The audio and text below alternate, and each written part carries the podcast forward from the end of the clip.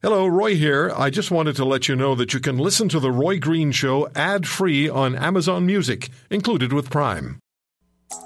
Don't let his bark fool you. Roy has a softer side too. This is The Roy Green Show on the Corus Radio Network.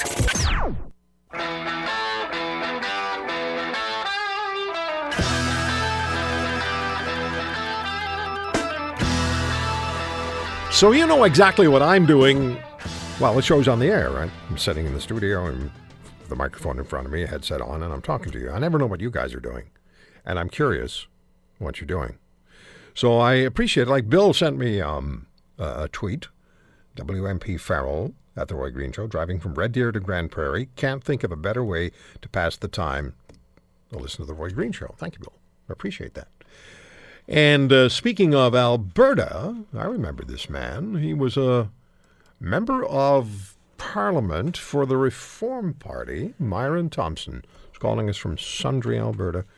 Myron, you were in this studio, same studio, probably, I don't know, 20 years ago, and you were wearing a big tan cowboy hat. That's right. That was me, and it's good to hear you again, and good to talk with you. Roy. Good to talk to You're you, number Myron. One in my book. Well, thank you, sir.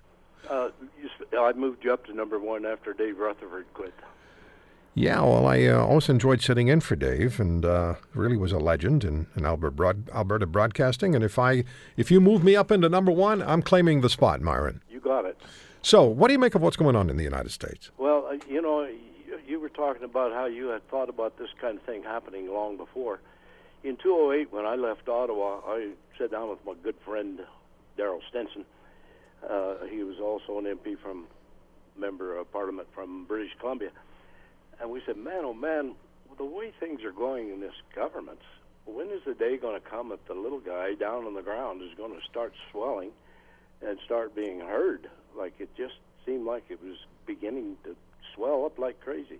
Yeah. And I told uh, Darrel, I said, I think it's going to happen to the states long before this happens. And I think there'll be a movement of some sort. I, I see that movement now in place, and I never dreamed for a moment it would be Donald Trump leading it. But uh, I think he's the right guy. No, nobody would. Nobody would have predicted. I mean, it was June. it Was June fifteenth or sixteenth of two thousand and fifteen that Donald Trump declared that he was going to run for president, Yeah. and even then, people laughed. Yeah, Not well, laughing I anymore. My head. I thought, well, I'm looking for the guy that's non-establishment, and I knew he wasn't. But I thought, Yeah. holy cow, Donald Trump. I Did it surprise you? You know, Ben Carson types and even Ted Cruz. You know. Yeah. But when it was Donald Trump, uh, but it didn't take me long to realize that this guy's speaking exactly what the people are thinking all over the country. Yeah, well, let me ask you about that. Um, you know how things, you know what happens behind closed caucus doors. I sure do. So, does it surprise you, because it was a tremendous amount of opposition to Donald Trump within the GOP, as we know? I mean, there must have been, I mean, we know there was strategizing behind closed doors of the Republican Party to get this guy out of there any way they had to. Does it surprise you that a neophyte in the world of politics, veteran in the world of business, but neophyte in the world of politics, does it surprise you that he was able to overcome all of the opposition and wind up beating every last one of them until he got the nomination?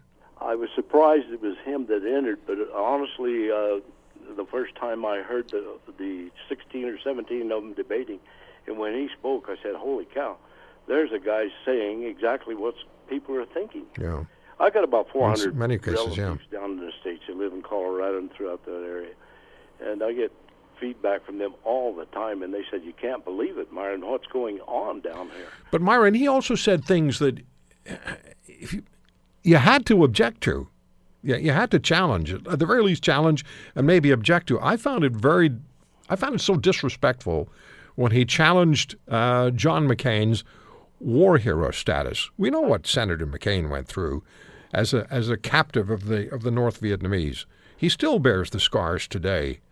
Uh, I found that over the top, and I thought that that was the kind of situation that would have disqualified Trump. And and when I mentioned that on the air, people just let me have it with both barrels. Yeah, well, I you know I I cringed at that. I cringed every time something that he would say. I said, "Oh, geez, don't say that." You know, you don't need to say that. No, and uh, well, Uh, yeah, in politics, if it's not necessary to say it, it's necessary you don't say it. You know, and uh, but you can you can express yourself pretty loud and clear. People want to know what you think. People want to know who you are, and people also want to know that you're going to follow up on, on, on what you say you're going to do. I only have a second here. What are you doing these days? Well, I'm on, still on town council down here and going through the same kind of riprap at that level of government where regulations come down your throat like crazy and you can't hardly move unless it passes all these little regulation tests and it's difficult in a small town to get a council that decides on something to be able to do it because there's some regulation that some bureaucrat somewhere dreamed up that disqualifies that decision. What did you call them? Oh, these Riffraff? Riffraff. Riffraff. Bu- bureaucrats is what I call Bureaucrats. them. Okay. Riffraff is good enough. Good to hear from you, Myron.